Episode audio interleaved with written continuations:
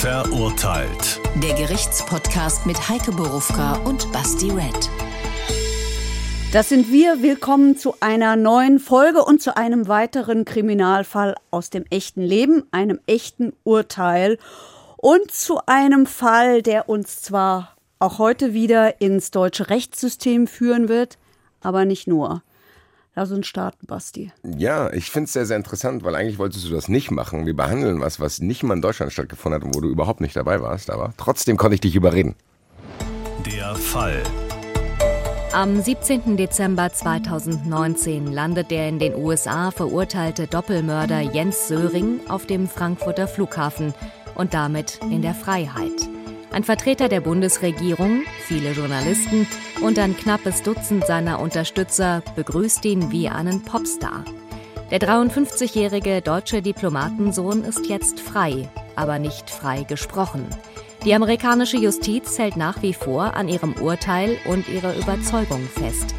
Danach hat Jens Söring im März 1985 die Eltern seiner damaligen Freundin Elizabeth Haysom umgebracht. Er gesteht das auch zunächst aus Liebe, sagt er, als er sein Geständnis widerruft, um Elizabeth vor der Todesstrafe zu bewahren. 1990 wird er wegen Doppelmordes zu zweimal lebenslang verurteilt. Doch Söring beteuert all die Jahre seine Unschuld. Ende 2019 entscheidet das zuständige US-Gremium nach 33 Jahren Haft, Söring kommt auf Bewährung frei und wird abgeschoben. Ja, das klingt eher wie so ein Fall von den ganzen Dokus, die ich mir mal anschaue. Äh, das geht so ein bisschen in diese Crime-Dings rein. Probieren wir es trotzdem nüchtern, rational und chronologisch aufzuarbeiten. Die erste Frage, die ich habe, der hat in den USA studiert. Ja, okay. der hat in den USA studiert und es war ein Hochbegabter, der sogar zwei Stipendien hatte. Ach, guck an. Ähm, was ich ja noch äh, rausgehört habe, der war Diplomatensohn. Mhm. Das, wird später noch wichtig. Meine Frage ist jetzt aber, wie alt war der, als das angeblich passiert ist? 18. Gibt es da in den USA eigentlich Jugendstrafrecht dann? Nein. Okay. Die USA scheint kein Jugendstrafrecht zu haben. Jedenfalls okay. auf ihn ist es nicht angewandt worden. Kompletter Unterschied zu unserem deutschen Rechtssystem. Wir machen das, wie ich finde, aus gutem Grund, weil wir die Idee haben, dass wir junge Menschen noch so beeinflussen und so beeindrucken können, dass aus ihnen am Ende bessere Menschen werden. Das heißt, wir kennen das ja alle, die Diskussion gibt es ja auch immer wieder und gibt es in jedem dieser Prozesse bis zum Alter von 21 Jahren kann in Deutschland Jugendstrafrecht angewandt werden. Es funktioniert immer so, da sitzt jemand von der Jugendgerichtshilfe mit im Prozess, der macht ein Gutachten und sagt, der Angeklagte, die Angeklagte hat noch nicht die Reife eines Erwachsenen und erklärt auch, warum das so ist und empfiehlt dann einem Gericht, das Jugendstrafrecht anzuwenden. Das wird in den meisten Fällen getan. Und beim Jugendstrafrecht ist der Erziehungsgedanke im Vordergrund. Da geht es darum, bessere Menschen aus denen zu machen. Ich war mal im Jugendgefängnis und habe mir das angeguckt. Das hat mich extrem beeindruckt, weil da zum Beispiel ein Modell eines Schuhs steht. Und an das, diesem, ja. ja. die Frage habe ich sofort gestellt, äh, was macht das hier? Da lernen die Schleife binden weil das nämlich die Generation der Klettverschlussschuhträger. Und die können keine Schleifen mehr binden. Das heißt, in diesen Jugendgefängnissen werden denen beigebracht Dinge, die andere vielleicht zu Hause lernen oder lernen sollten, aber nicht mehr lernen. Und äh, auch ganz praktische Sachen. Aber natürlich wird da auch auf die eingewirkt in der Hoffnung, das war dann tatsächlich nur eine Verfehlung in der Jugend und es kommt nie wieder vor. Ja, finde ich eigentlich sehr interessant. Ist vielleicht sogar mal ein Thema für eine ganz eigene Sendung. Bleiben wir aber jetzt in Amerika. Für uns auch eine Premiere, dass wir was behandeln, was nicht in deinem Orbit stattgefunden hat. Und wo ich nicht im Prozess war, wo ich keine Akte kenne, wo ich gar nichts kenne und was sehen. ich nie machen wollte. Wir werden sehen, ich, ich habe dich ein bisschen überredet bei der Eintracht. Äh, wir werden sehen, äh, ob man das merkt. Meine Frage ist jetzt, aber du hast dich ja trotzdem informiert. Gewissenhaft, wie du bist. Die Sache ist die, wo haben die sich kennengelernt, die zwei? Die haben sich an der Uni kennengelernt und die haben sich kennengelernt über eine Mitbewohnerin von ihr. Und ich glaube, das ist wichtig, dass sie so eine sehr, sehr, sehr schillernde Persönlichkeit wohl war. So wird sie von allen beschrieben. Wir kommen da sicher nachher noch drauf. Es gibt Aufnahmen aus dem Prozess, da kann man sie auch sehen. Ich habe sie mir jetzt tagelang angeschaut. Die hat schon Ausstrahlung, die war schon was sehr Besonderes. Die sah nicht nur gut aus, sondern die war, wie er später gesagt hat, verdammt sexy. Die war heiß begehrt, die hatte eine wilde Vergangenheit, die war von zu Hause weggelaufen. Also eine sehr, sehr charismatische Person, die sich da als Schriftstellerin ausgegeben hat und vor allen Dingen die männlichen Kommilitonen wollten alle für sie tippen und er durfte halt. Gut. Das heißt, die haben sich dort kennengelernt. Und da, es geht ja darum, dass ihre Eltern umgebracht wurden. Ja. Wie lange waren die zusammen, die zwei? Weiß man das? Ins, ja, weiß man. Insgesamt waren die 15 Monate zusammen. Aber als das Aha. passiert ist, das war, glaube ich, relativ kurz danach. Okay, das heißt, so krass lange waren die jetzt noch nicht zusammen. Also, dass man denkt, okay, der würde so eine Tat für sie begehen. Ich weiß, das hört sich jetzt wieder sehr, sehr merkwürdig an, aber ich würde zum Beispiel denken, dass wenn man, wenn man sowas macht, keine Ahnung, kann ja auch Gründe haben. Kann ja sein, wenn ich mitkriege, dass meine Freundin, mit der ich irgendwie zehn Jahre zusammen bin, seit zehn Jahren unter ihren Eltern leidet und was weiß ich, was passiert und irgendwann raste ich aus dem Snap und bring die um oder mach irgendwas. Aber 15 Monate ist ja schon so, da muss das ja äh, sein, was du gesagt hast, die muss ja schon sehr, sehr viel Charisma haben, um jemanden davon überzeugen zu können, dass er sowas für sie macht, beziehungsweise wir wissen ja nicht, ob er es gemacht so hat zumindest was man weiß, dass er das trotzdem übernommen hat. Also das, Ding war ja, er hat ja am Anfang gesagt, ja, ja, ich war das, um sie vor der Todesstrafe zu schützen. Da habe ich zwei Fragen. Warum konnte er sie dadurch vor der Todesstrafe schützen? Oder hat er dann einfach gedacht, ich krieg ich die? Oder wusste er, dass er dann keine kriegt? Also wie war das?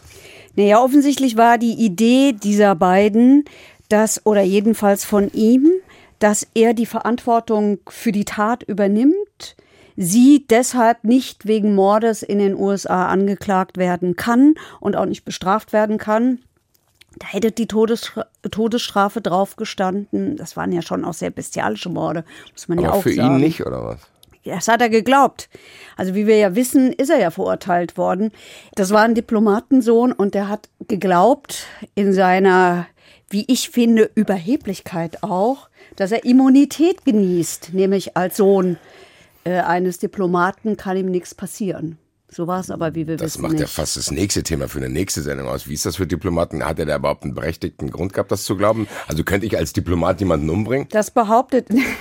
oh nee, also so einfach geht's nicht, weil man kann ja die Immunität von auch von Diplomaten ähm, aufheben. Aber er sagt, er hat in einem Interview gesagt, dass er glaubte, dass er das hat, weil außer in den USA gelte das in vielen, vielen anderen Ländern. Hat er geglaubt, oder? Oder ist das so? Keine Ahnung. Gut. Werden wir rausfinden. Wie gesagt, ist auch nicht das Thema. Sehr, sehr interessant. Naja, wir haben hier, ne, wenn wir es zusammenfassen, wir haben hier den naiven Diplomatensohn. Und wir ja, haben die ob der so naiv ist, wissen wir ja noch nicht. Ja, das ist doch naiv das ist, das ist überheblich und das. Ja, überheblich und. Okay, vielleicht darf man, wenn man 18 ist, so sein. Und wir haben auf der anderen Seite die weltgewandte Tochter des Stahlbarons. Das ist schon.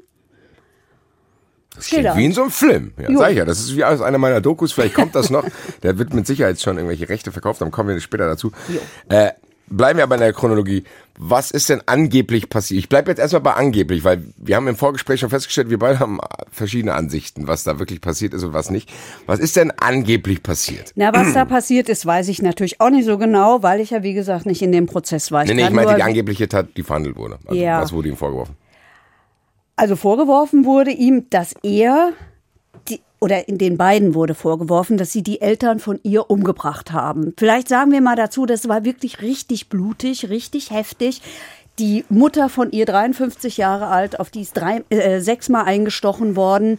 Der Vater von ihr, 72 Jahre, ist 36 Mal eingestochen worden. Und weil das Ganze in den USA spielt und weil offensichtlich auch damals da schon die Hemmschwellen andere waren, als hier. Ich meine, wir reden ja von dem Jahr 1985, das ist ja alles schon eine Weile her. Gibt es ohne Ende Bilder, auf denen man das auch heute noch sich anschauen kann, wie da zwei Menschen mit durchgeschnittenen Kehlen liegen, was das für ein Gemetzel gewesen ist. Und ähm, ein Ermittler hat von einem Schlachthaus geredet, in das er da gekommen die sei. Auch die Köpfe abgeschnitten, kann das sein? Habe ich, glaube ich, irgendwo in der Zeitung gelesen. Also ich gucke mir ehrlich gesagt die Bilder nicht so ganz genau an. Ja, gut, ich gucke da immer nicht, so mit halbem Auge hin, damit ich so, so, eine, so eine ungefähre Idee habe. Was mag da passiert sein? Ich, ich kann es nicht prüfen, Okay. ob es tatsächlich Ist so ja war. jetzt auch nicht kriegsentscheidend. Ähm, auf jeden Fall war es ziemlich blutig. Die sind umgebracht worden.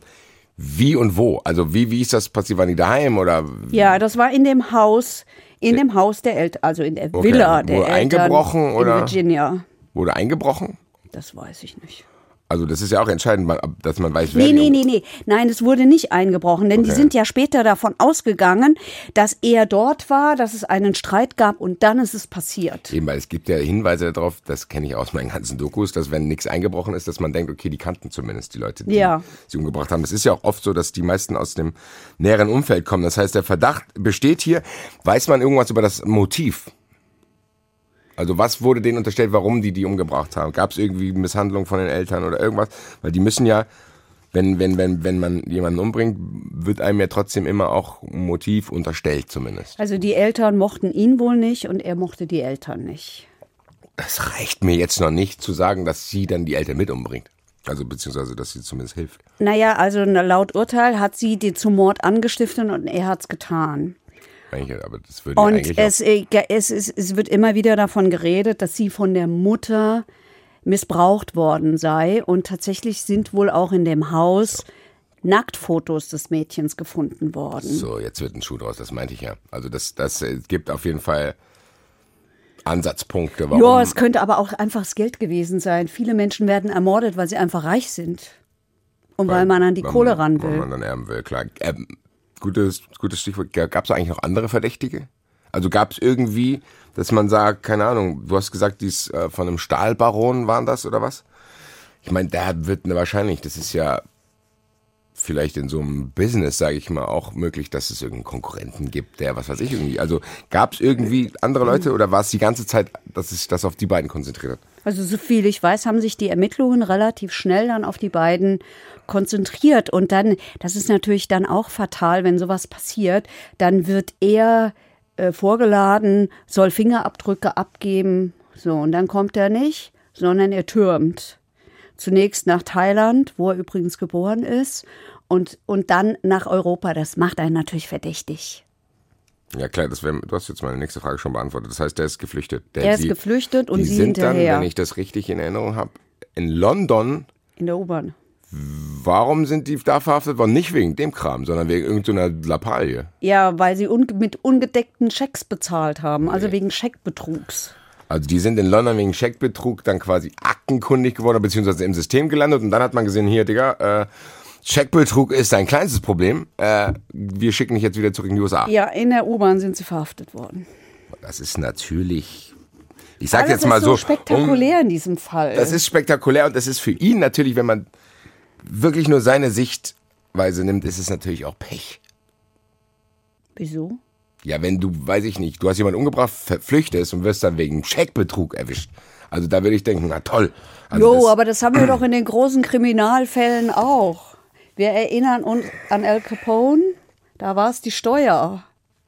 Ja gut, aber das ist ja trotzdem so, dass man das darauf hingearbeitet hat. Das ist ja wirklich jetzt eine Kleinigkeit. Ich hatte das aber das letzten. passiert oft. Ja, ich weiß, Ehrlich ich habe gesagt, letztens auch eine das Doku oft. gesehen, ja. Da wurde einer bei einer Verkehrskontrolle, weil So sein ist es. scheiß Licht kaputt war. Ja, oder weil sie zu schnell fahren und in den Blitzer Ja. geraten. Also, liebe Mörder, ihr müsst ein bisschen vorsichtiger sein, dann passiert sowas nicht. Nein, Quatsch. Also, wir haben gesagt, der ist ja wieder in den USA. Äh, Entschuldigung, ja? Er ist wieder in den USA und dann kommt für mich das Interessanteste. Wie, er ist wieder in den USA? Nein, er ist in London. Ja, ja, aber die haben ihn ja dann ausgeliefert, oder? Ja, das hat aber gedauert. Das hat gedauert, Das hat okay. lange gedauert. Der hat vier Jahre in, in London in Haft gesessen. Untersuchungshaft dann, oder was? Ja, äh, nee, in Abschiebehaft hat er dann, in Auslieferungshaft hat er dann später gesessen. Okay, warum Es ging das so so- lange?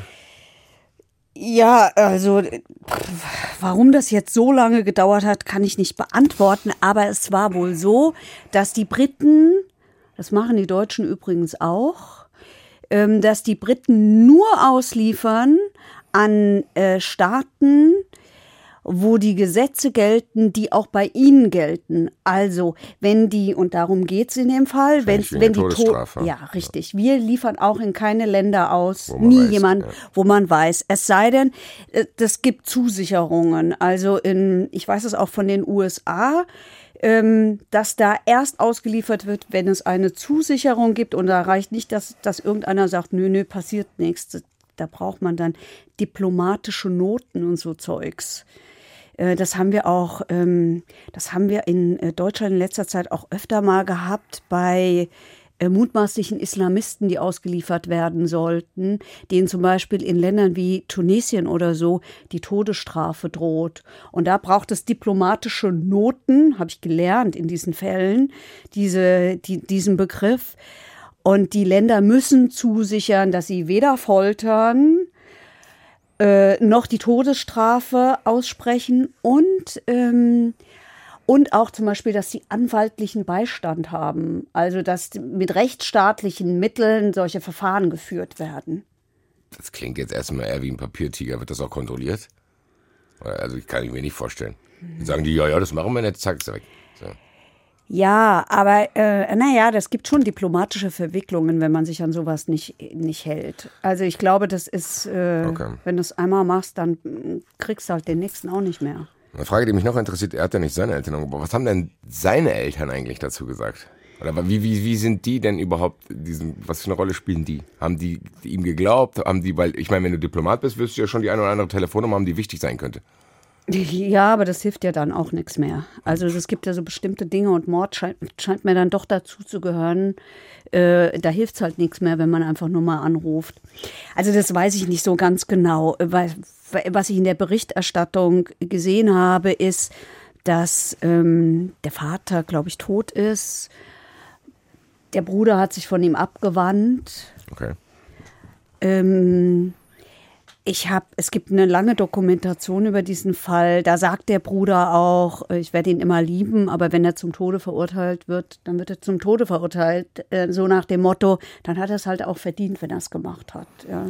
Dann Gut, muss das, das, so sein. Also das ist keine Familie, die sagt, egal was du gemacht hast, wir stehen hinter dir.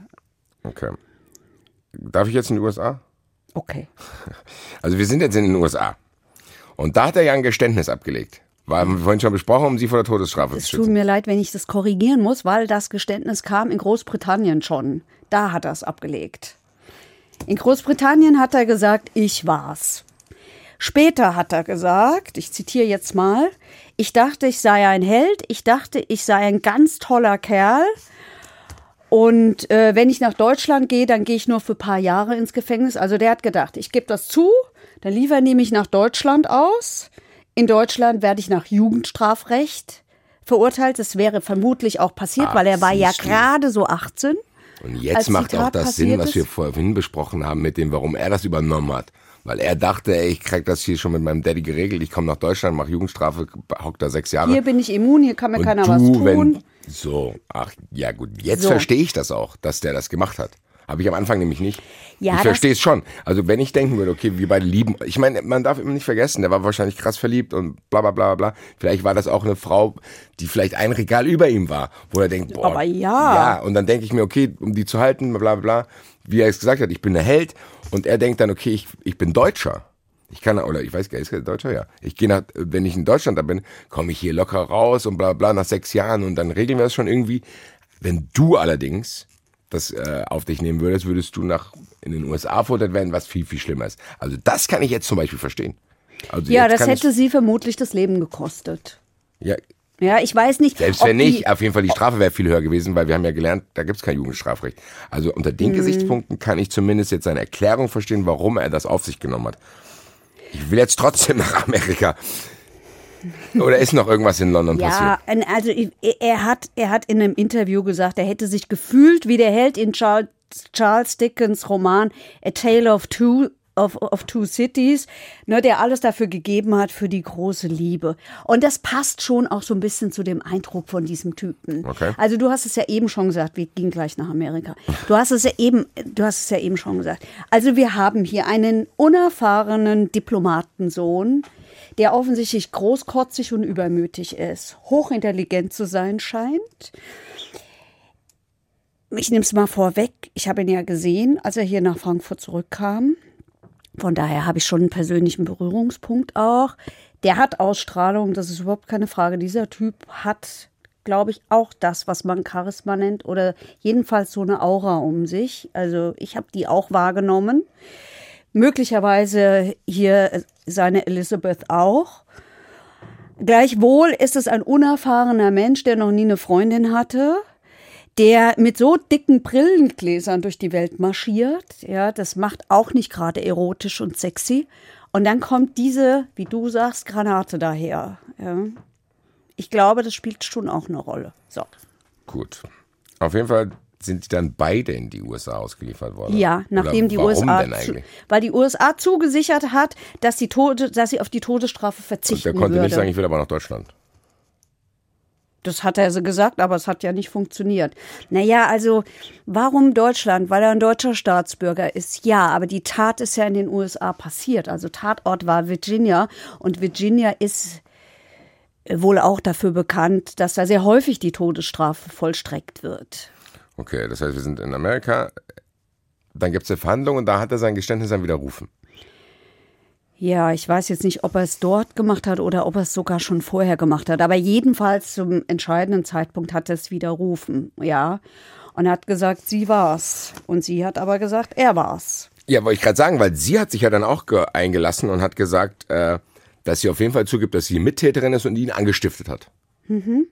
Die hätten sich das zusammen ausgedacht, aber sie hat das eben auch mit ihrem Drogenrausch erklärt. Er umgekehrt hat es auch erklärt. was. Das müssen wir vielleicht noch dazu sagen. Ja, bitte. Die war, die war wohl offensichtlich stark drogenabhängig. Also sie selber hat im Prozess gesagt, dass sie heroinabhängig war.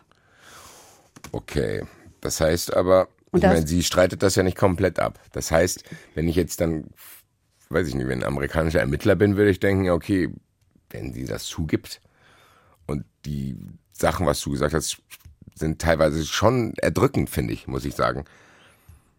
Dann kann Für man schon wen? für beide muss ich. Also ich kann mir schon vorstellen, wenn sie sagt, wir haben uns das zusammen ausgedacht und er hat's gemacht und dann haben wir genau die Situation beschrieben, die du eben gesagt hast, von wegen, dass er sich als Held gefühlt hat. Ich glaube, dass er sich als, dass die Begründung, die er gegeben hat, warum er das Urteil auf sich genommen hat, die kannst du ganz genauso nehmen für, dann hätte er auch den Mord begehen können. Hätte er, ja, hätte er. Also Aber das ist ja dieselbe, dieselbe, derselbe Mechanismus. Jo, aber auch in diesem Fall gab es Indizien. Wenn es auch damals, das darf man ja nie vergessen, damals gab es noch nicht DNA. Ja, Und es ist zu dieser Zeit, das haben wir überall, das ist nicht äh, US-spezifisch, das haben wir ja in Deutschland auch in den alten Fällen. Es wird ganz anders mit Spuren umgegangen. Es wurde ganz anders mit Spuren umgegangen. Heute geht man da völlig anders mit um, weil man andere Sachen da auch finden kann. Also damals sind die äh, ist man schneller mal durch den Tatort marschiert und hat alles Mögliche angekrapscht oder so, ja, wo es heute doch in einer anderen Form gesichert wird, weil man immer hofft, DNA-Spuren zu finden. DNA gab es noch nicht. was gab's dann für ein Urteil? Für, für ihn? Ja. Ja, für ihn gab es zweimal lebenslang, für sie gab es zweimal 45 Jahre. Für sie wegen Anstiftung zum Mord, für ihn wegen Mordes. Das ist ja dann eigentlich auch unerheblich. Das finde ich in Amerika auch immer so lustig. Ja, du hast jetzt 800 Jahre Gefängnis, ja, sage ich ja. Ja, und das wird auch, ich habe mir dieses Urteil angeguckt. Ich habe mir dieses Urteil angeguckt, das wird da auch so gesagt.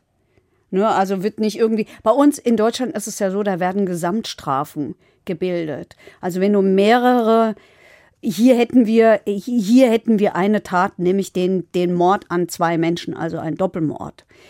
Ähm, dort sind es, sind es zwei. Stimmt nicht, was ich sage. Wir, hier wäre es auch zweifacher Mord. Aber hier wird gleichwohl eine Gesamtstrafe gebildet. also ja. wir addieren ja nicht. Ich wollte gerade sagen, die addieren ja, das gibt ja Mord diese ist- Fantasiestrafen äh, von. Mord ist insofern ein schlechtes Beispiel, weil wir in Deutschland ja nur eine Strafe für Mord kennen und die heißt lebenslang. Aber wenn wir zum Beispiel Totschlag haben und wir haben zeitliche Freiheitsstrafen, sagen wir, wir haben Totschlag, wir haben dazu noch einen Raub und eine Körperverletzung, dann wird addiert. Gut. Wie gesagt, macht für mich teilweise im amerikanischen System keinen Sinn, weil Ey, die zählen er zusammen. wird ja nicht 900 Jahre alt. Ja. Also, meine Güte, gut. Dann gab es ein Urteil, sie, du hast auch gesagt, ich meine, bei ihr ist es ja auch lebenslänglich, 90 Jahre. Also Mhm. ist auch, sind jetzt quasi beide weg.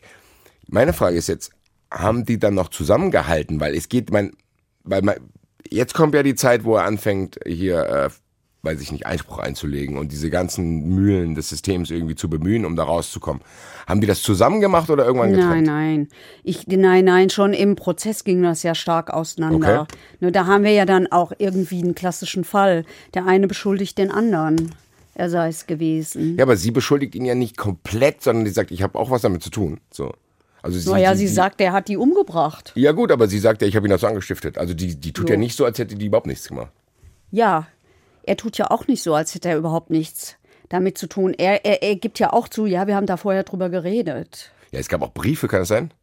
Ja, es gab ohne Ende Briefe. Von wegen so Gewaltfantasien in irgendwelchen Briefen. Ja. Also es sieht, Ja, jetzt mal ganz im Ernst, es sieht für ihn auch nicht gut aus. Wenn man sich das, diese Seite betrachtet, mag das alles so sein. Ja, aber einer, der mit 18 Jahren in diesen Briefen, das sind ja so ähm, erotische Gewaltfantasien. Gegenüber den Schwiegereltern? Waren. Nee, nicht Schwiegereltern. Die er ihr geschrieben hat. Also das gab kein, es gab keine Briefe, wo weiß gegen ich die Eltern genau. waren. Das Ich ich, weiß, nicht. ich, ich weiß, das Netz ist voll mit diesen Briefen, aber ich gebe zu, ich habe die nicht gelesen. Ich habe immer nur so Ausschnitte mir, an, mir angeguckt. Und da ging es aber mehr um diese Beziehung der beiden zueinander. Was hat er vor Gericht eigentlich gesagt, was er denkt, was passiert ist? Hat er einfach gesagt, keine Ahnung. Oder, also, was, was war denn seine Verteidigungsstrategie?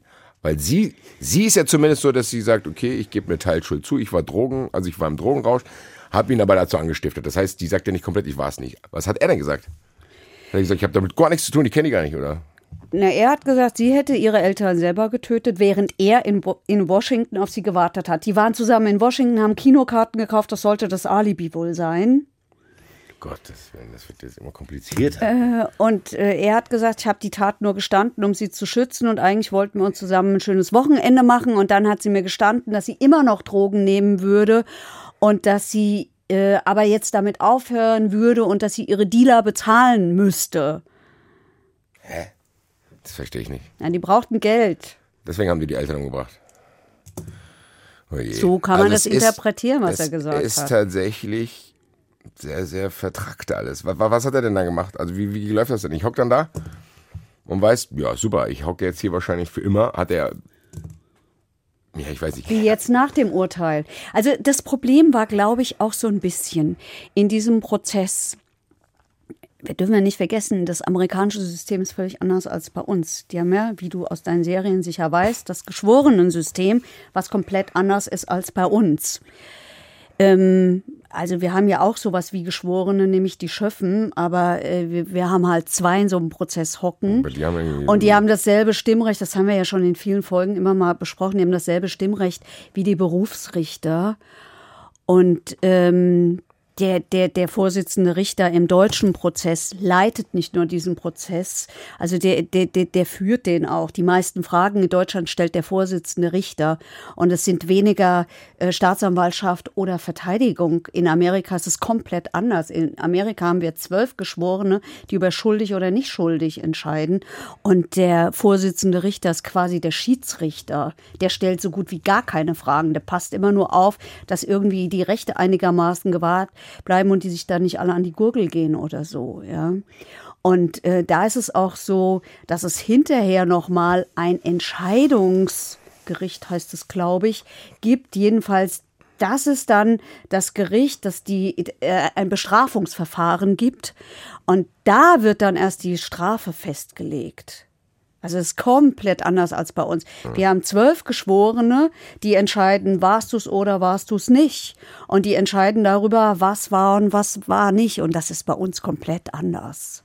Und wie ich finde, auch erheblich besser gelöst. Erheblich besser ja, als da. So, und jetzt haben wir hier diese Geschworenen und wir haben diesen arroganten, überheblichen, neunmal klugen, jungen Deutschen mit diesen dicken Brillengläsern, der auch wirklich, das ist ja alles gefilmt worden, man kann sich das ja wirklich auch ja. angucken, ja, der, der nicht sehr sympathisch daherkommt und der da so klugscheißerisch ähm, redet. Ja, also ich kann das jetzt nicht hören, aber vielleicht hat er auch noch einen Akzent dazu gehabt. Ja, aber sicherlich hat er ausgesprochen gutes Englisch gesprochen und sicherlich eher eine gehobene Sprache gewählt, denn die irgendeinen Gossenjargon so und der geht jetzt her und erklärt, wie es war.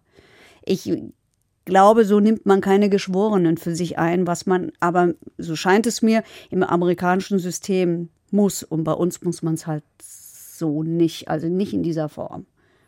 okay, aber das heißt, es gab jetzt keinen, weiß ich nicht, Breaking Point, wo man sagt, okay, das ist das, warum er verurteilt wurde, sondern das war einfach, weil die Geschworenen das Gefühl hatten, die Indizien reichen aus, um Jo, also es war wohl offensichtlich ein blutiger Fuß respektive Sockenabdruck, der gefunden worden ist. Aha.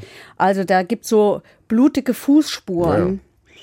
Und die passten von der Größe her zu ihm. Die hätten aber auch passen können zu ihr, weil die hat wohl offensichtlich auch große Füße gehabt. Okay, das hätte ich jetzt gedacht. Ähm. Und ähm, nach allem, was ich dazu weiß, ist das schon ein bisschen dürftig, wenn es ein blutiger Sockenabdruck ist. Ja gut, es gibt ja noch die Aussagen von ihr. Also.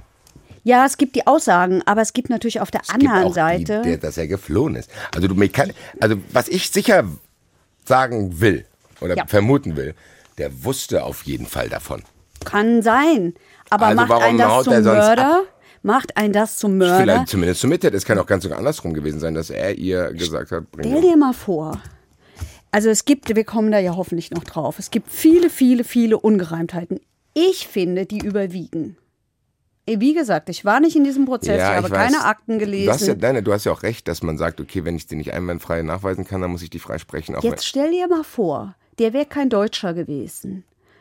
Dann, hätt, dann, dann hätten die den exekutiert, der wäre tot jetzt. Und vielleicht wäre es ein Unschuldiger.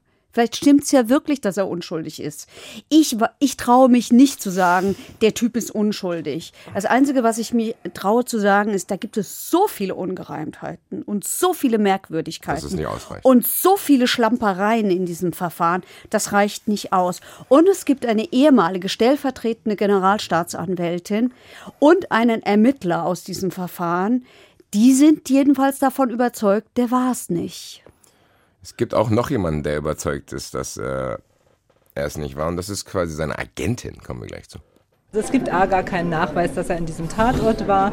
Für mich ist es viel plausibler, dass jemand mit 18 Jahren ein falsches Geständnis ablegt für die Frau, die er liebt und sie gleichzeitig wirklich vor der Todesstrafe ja bewahrt hat.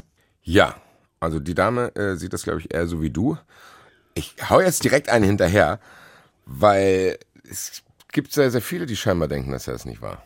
Ich glaube, es gibt doch überwiegende Zweifel an seiner Tatbeteiligung. Das zeigen die Fakten auch. DNA-Spuren, die nicht zu ihm passen. Ob er überhaupt am Tatort war zum Tatzeitpunkt, da habe ich persönlich meine ganz erheblichen Zweifel. Das war der Transatlantik-Koordinator der Bundesregierung. Und das ist ja schon eine gewichtige Meinung. Das ist ja nicht ein Kumpel, sondern also es scheint ja tatsächlich, und das schließt meine nächste Frage an. Warte, der hat auch ordentlich auf die Ohren dafür gekriegt hinterher. Okay. Er wurde ordentlich dafür kritisiert, dass sich die Bundesregierung für, Zitat, einen verurteilten Doppelmörder so ins Zeug legt. Von wem wurde er kritisiert? Von der ja, USA-Seite? Nein, nein, nein, nein, hier bei uns in Deutschland. Okay. Aber es gibt ja scheinbar viele Leute, das hat man ja auch bei der Ankunft übrigens gesehen, dass da ganz, ganz viele Leute waren, die so gesagt haben, oh, wir haben dich vor großem ja. Unrecht bewahrt und alle haben ihn umarmt und bla bla bla und hat irgendwie Kumpels da gehabt, die ihn die ganze Zeit irgendwie begleitet haben. Was führt die Leute denn dazu, das zu glauben? Also was sind denn die Zweifel? Was sind denn Sachen, wo man sagt, ey, wir haben es eben schon gehört, DNA-Spuren, die nicht gepasst haben? Was war das denn? Okay, ich beantworte die Frage, wenn ich bitte danach aber noch ein bisschen über die Ankunft sagen darf. Die Ankunft kommt später. Ich probiere so ein bisschen Struktur reinzubringen, indem wir chronologisch bleiben. Okay, ich versuche der Struktur zu folgen. ich habe ja selber manchmal keinen. Also Ungereimtheiten. Es hat keine Augenzeugen gegeben. Die Tatwaffe ist nicht gefunden worden. Das sind für mich noch keine Ungereimtheiten, muss ich sagen. Naja, also mit einer Tatwaffe ist es deutlich besser, kann man vielleicht ein bisschen besser zuordnen. Ja, aber mit kann Augenzeugen man ja ganz auch. leicht verschwinden lassen. Jo, aber es macht die Sache schwieriger mit der Aufklärung. Aber das ist für mich keine Ungereimtheit. Na gut. Dann probier es mal hiermit. Es hat, wie ich finde, einen befangenen Richter gegeben. Dieser Richter war mit den Opfern befreundet. Ich finde, das, das ist ein Unding. Das geht überhaupt nicht. Oh ja, das geht einfach gar nicht. Okay. Wir haben, das ist keine Ungereimtheit, aber das passt zu diesem Fall, eine Stadt, nämlich Virginia, die nach Rache schrie. Das spielt eine Rolle in den USA. Das spielt auch deshalb, finde ich, eine Rolle in den USA, weil wir in den USA ja auch da ein völlig anderes System haben, nämlich Staatsanwälte, die gewählt werden. Das ist ja völlig anders als bei uns. Ja, das finde ich auch sehr, sehr bedenklich, weil die dann teilweise nach Conviction Rates, also so wie viele Leute die verurteilen, quasi bewertet werden. Das ist ja eigentlich völliger Schwachsinn, wenn du dann immer probierst zu verurteilen, aber wo, also was soll das? Also es kann ja nicht sein, du musst ja eigentlich so bewerten, dass es richtig ist und nicht so von wegen, geil, ich habe eine 99-prozentige Verurteilungsrate, ich bin Mhm. der absolute Babo hier. Das macht ja nichts, wenn du dann, keine Ahnung, 40 Prozent deiner Fälle, aber die Leute es gar nicht waren. Mhm. Also das finde ich ganz, ganz merkwürdig. Wir haben, jetzt muss ich, äh, jetzt muss ich wirklich seriöserweise dazu sagen, das kam dann erst 2009, als sich natürlich die, ähm, die, die kriminaltechnischen Methoden deutlich verbessert hatten. Wir wissen seit 2009, dass es 42 Blutspuren am Tatort gab. Keine dieser 42 Blutspuren konnten ihm zugeordnet werden. Kann man sagen, als er verurteilt worden ist, nämlich im Jahr 1990, hat es das noch nicht gegeben, diese Erkenntnis. Aber der hat ja all die Jahre, nämlich 33,5 Jahre und 25 Tage übrigens, wie er gesagt hat, immer Versuch, immer gesagt, ich war's nicht, ich war's nicht, ich war's nicht und immer versucht, seine Unschuld äh, zu beweisen. Und äh, er hat viele, viele Revisionen eingelegt und ist mit allen Gnadengesuchen gescheitert. 14 Mal hat der Bewährungsausschuss, das gibt's in den USA, sich mit diesem Fall beschäftigt. 14 Mal hat er Nein gesagt, beim 15. Mal hat er Ja gesagt. Obwohl es dann noch diese DNA-Sachen gab. Ja. Wir haben es ja schon gesagt, es gibt ja. Ja. dann in der Forensik viel, viel, viel mehr Möglichkeiten. Ist es dann auch so ein Teil, dass die dann vielleicht zu stolz sind, dass sie probieren, das, also wie, wie, wie kommt das, wenn ich mir denke, okay, ich weiß ja nicht, ob er jetzt diesen Hebelbeweis hatte, zu sagen, ich war es auf gar keinen Fall, weil, aber Also trotzdem, 42 Blutspuren und keine gehört zu dir? Bei so einer Metzelei? ja, gut, ich habe mich ja nicht verletzt. Ich habe da keine Spuren hinterlassen, ich habe mich nicht verletzt. keine Blutspuren, Mit musst du, mit wie, nem- warum musst du dich verletzen? Weil Also, die sich meistens verletzen. Wie Weil die Ich hab- hantieren da mit Messern. Ja gut, das würde mir. Also ich muss ganz ehrlich sagen, ich bin auch noch nicht überzeugt. Ich bin auch noch nicht Probieren überzeugt. mal weiter. Aber gehen wir mal in der Chronologie weiter. Der hockt ja jetzt. Und du hast schon gesagt, 33 Jahre. Das ist ja, wir reden jetzt hier so schnell darüber. Das ist ja unvorstellbar. Ja, warte mal, Moment mal, meine Ungereimtheiten sind noch nicht zu Ende. Guck an. Ja, Denn es gibt äh, 2010.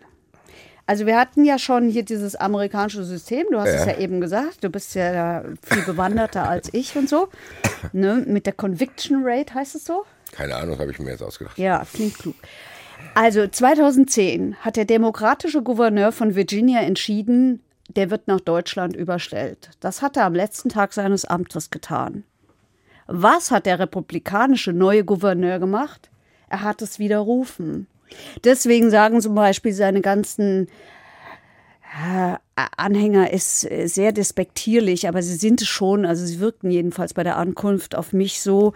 Aber auch diese Menschen, die für ihn gekämpft haben, ähm, die sagen, der war einfach auch politischer Spielball in diesem System.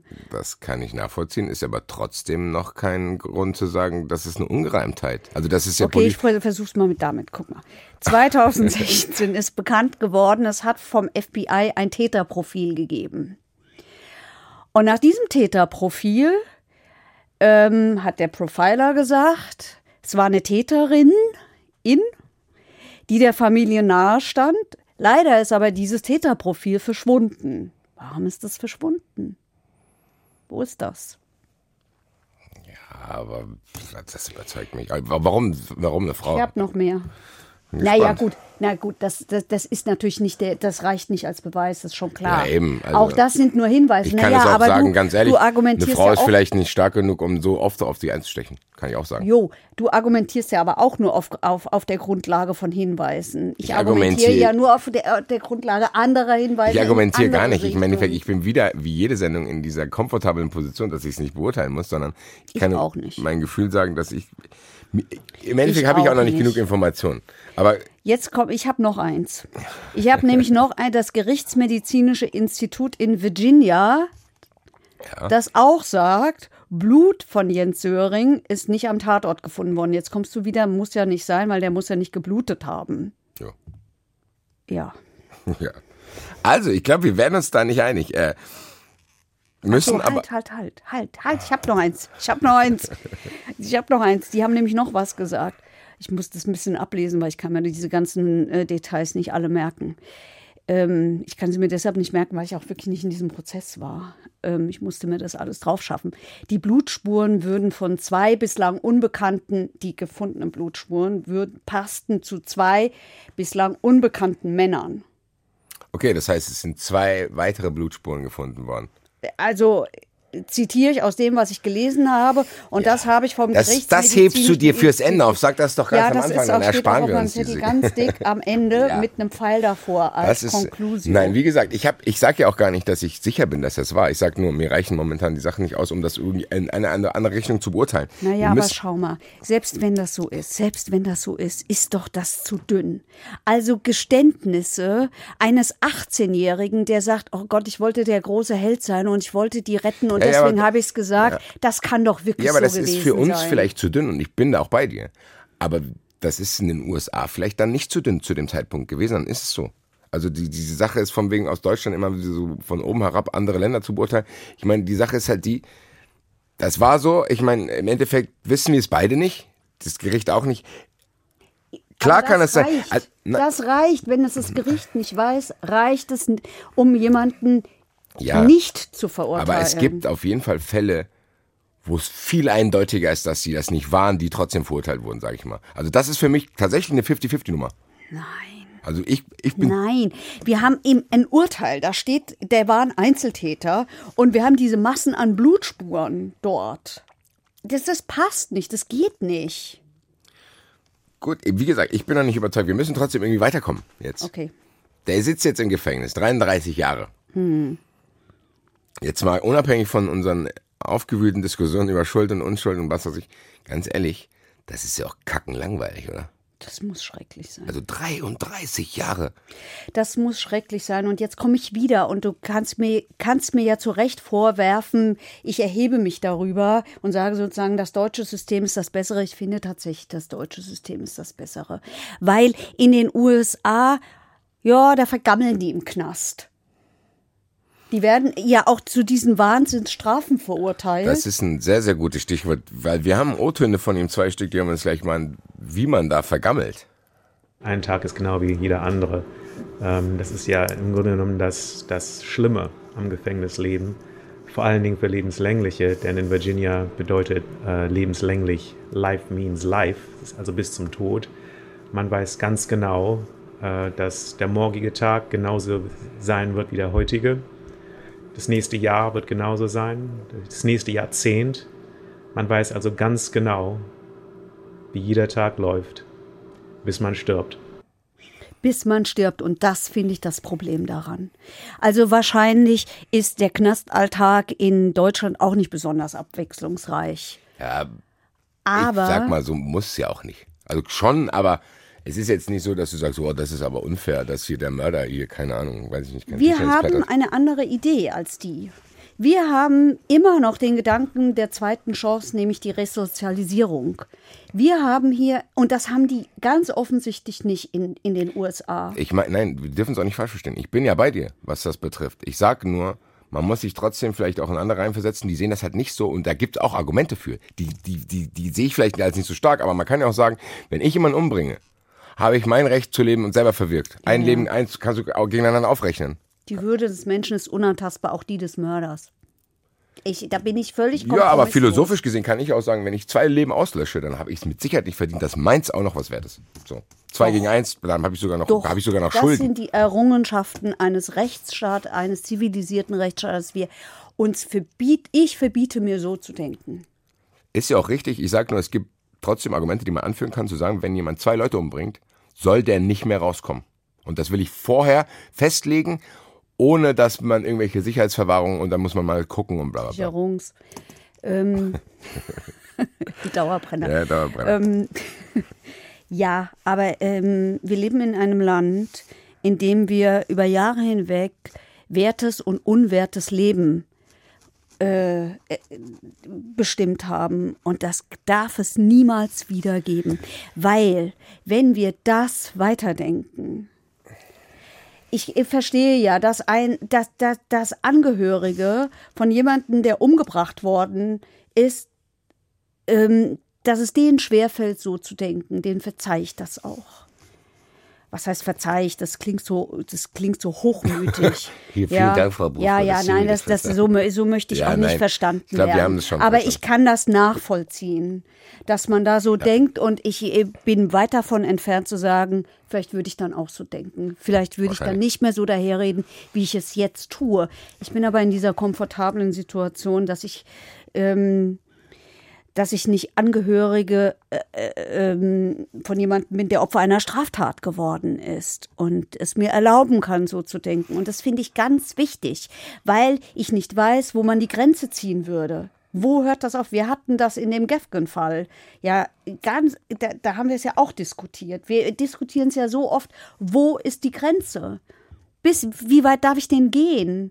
Wo hört der Wert eines Lebens auf? Was muss ich tun, dass ich ihn verwirkt habe? Das ist schwierig. Und das sieht jeder anders. Und die alte Frau, die auf der Straße überfallen wird und die davon so traumatisiert wird, dass sie sich nie wieder auf die Straße traut, die ist auch im höchsten Maße traumatisiert. Ge gehen wir dann so weit? Wer bestimmt das? Deswegen verbiete ich mir solche Gedanken. Ich verbiete sie mir jetzt auch, weil ich hätte jetzt eine sehr, sehr kalte Antwort auf diese Frage gehabt. Ähm, bleiben wir dabei. Der hat er denn die ganze Zeit probiert und scheinbar hat es ja nicht geklappt. Du hast gesagt, 13, 14 Mal hat er es probiert, irgendwie Ja. vor so einem Ausschuss da zu sprechen. Hat er nicht geklappt. Warum hat das dann jetzt geklappt? Ja, das ist die große Frage. Zum einen war offensichtlich dieser Bewährungsausschuss oder wie dieses Ding da heißt, ähm, war anders besetzt. Und dann gibt es so ein paar Gründe, die die, die, die aufgezählt haben, warum es nur doch so weit gekommen ist. Weitere Gründe. Also, Ich bin gespannt.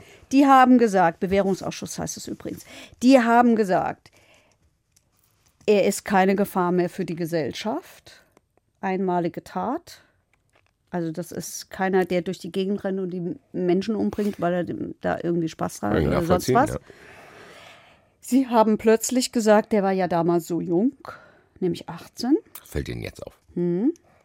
Die haben außerdem gesagt, der saß ja schon so lange ein, nämlich 33,5 Jahre und 25 Tage, wie er uns vorgerechnet hat.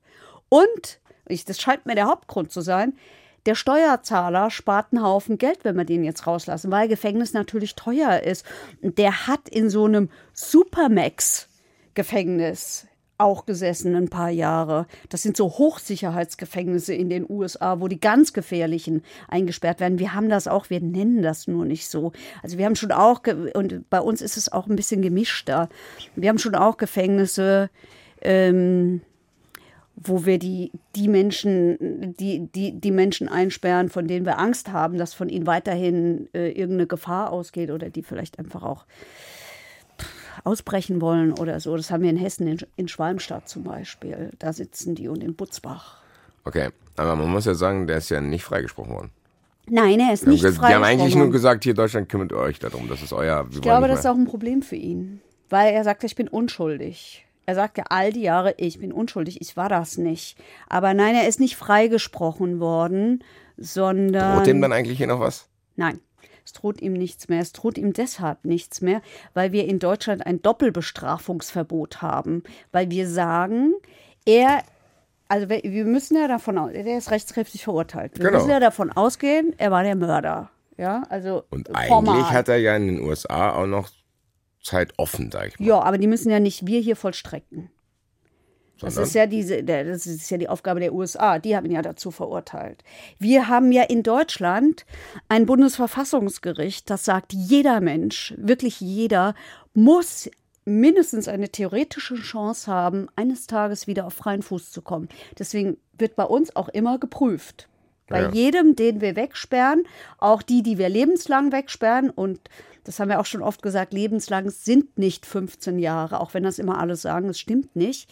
Lebenslang ist lebenslang, nur nach 15 Jahren wird das erste Mal geprüft, hat er sich bewährt, kann man da vielleicht irgendwie was lockern und möglicherweise eines Tages den Rest zur Bewährung aussetzen. So, jetzt zurück zur Frage, nämlich nach der, dieser Doppelbestrafung. Wir sagen, jemand, der, ähm, oder ich sage mal wir, die, unser Rechtssystem sagt, ähm, jemand, der einmal für etwas bestraft worden ist, ist dafür bestraft worden. Wir wollen dann auch Rechtsfrieden haben, sonst hört das ja nie auf. Sonst geht das immer weiter und immer weiter und immer weiter. Und dann haben wir wieder das Problem, Äh, bei wem machen wir das und wo lassen wir es weg? Ja, aber du sagst Doppelbestrafung, aber. Der ist doch schon bestraft worden. Er hat 33 Ja, Jahre aber die, ist, verdient. aber die ist nicht zu Ende gewesen. Die haben nur gesagt, wir unterbrechen das jetzt, wir wollen dich nicht mehr hier haben, geh nach Deutschland. Ja, die haben, ihn, die haben ihn abgeschoben. Der darf ja auch nicht mehr zurück dahin. Nein, nie wieder. Also aber der hat ja jetzt keinen normalen Status wie, oh, ich bin frei, sondern er darf nicht in die USA. Aber das, aber das macht die Bundesrepublik doch auch. Denk doch mal an den, an den, ähm, an den Sanel M. im Fall Tutsche. Da ist das genauso. Da hat die Bundesrepublik, da hat sie es nur zeitlich begrenzt. Da hat die Bundesrepublik auch abgeschoben wollte und der hat USA gesagt, jetzt keinen Vorwurf nicht mehr machen. zurück. Ich wollte der USA keinen Vorwurf machen. Ich wollte nur ich für ihn sagen, verstanden. dass er, wie gesagt, er ist nicht komplett frei, sondern er darf nicht mehr in die USA. Aber wie, du hast ja die Frage beantwortet, das heißt, hier hat er wenigstens nicht mehr zu befürchten. Das Nein. ist ganz normaler. Das der hat jetzt hier einen Personalausweis, der kann sich hier eine Wohnung mieten, der kann alles machen, Kann was er alles will. machen, was er er will. muss nirgendwo hin, sich melden. Nö, der kann seine Geschichte vermarkten. Ich glaube, das tut er, aber das ist das Einzige, was dieser Mann hat. Der hat ja nichts Wollte gelernt. ich gerade sagen, also das kann man ihm nicht verübeln. Ich freue mich sogar auf die Doku dann darüber, liebe Grüße. Ähm, ich habe jetzt noch eine andere Frage. In Amerika ist es ja so, dass es mit dem Freiheitsentzug scheinbar, ja, das geht ziemlich easy, habe ich das Gefühl. Wir haben ja schon vorhin drüber gesprochen, ich habe mir ja drüber lustig gemacht. Ja, der kriegt 800 Jahre, der kriegt 900 Jahre, die summieren Ja. das alles auf. Gibt es da einen Unterschied Deutschland, USA? Ja, also es gibt ja schon den Unterschied, das haben wir auch schon angesprochen, ähm, dass wir hier diese, ähm, dass wir hier, dass wir hier Gesamtstrafen bilden. Also da wird nicht alles addiert und dann gibt es äh, 105 Jahre am Schluss oder so. Das macht die USA ja komplett anders. Und ich habe schon den Eindruck, dass, das wird ähm, dem deutschen Rechtssystem ja so häufig vorgeworfen, weil die Menschen ja offensichtlich so ein Bedürfnis danach haben, oh, wegsperren, wegsperren, wegsperren, dass da keine Gefahr mehr von ausgeht. Aus, aus so einem subjektiven Sicherheitsgefühl kann ich das auch nachvollziehen. Ich glaube halt nur, es bringt nichts, weil die Menschen aus dem Gefängnis selten als bessere Menschen rauskommen. Ja, das ist, weil wir zu wenig Geld da rein investieren. Ähm, das zu leben, was wir doch eigentlich sagen, nämlich Resozialisierung und wir geben den Menschen eine zweite Chance. Während die USA, bei der, U- in den USA ist es ja komplett anders. Da geht es um Gefühl, Rache, eine um Chance, genau. Vergeltung, Ja. da geht es um die Sühne, da soll der Bevölkerung gezeigt werden, sei gesetzestreu, weil sonst passiert dir das und das. Das finde ich, das finde ich wirklich anders. Und ähm, Ja, das hast du sehr gut ausgedrückt. Es ist halt anders. Es ist trotzdem, wenn man sich wirklich da, ich, nochmal, ich sehe das auch nicht so. Ich finde auch diesen Ansatz, den wir haben, besser zu sagen, ey, man kann mal einen Fehler machen, man muss gucken, dass man irgendwie wieder diesen Frieden herstellt und alles. Trotzdem sind da ja trotzdem Sachen, die man, wenn man sich reinversetzt, nachvollziehen kann, zumindest rechtsphilosophisch, finde ich. Wenn du wirklich das so runterbrichst,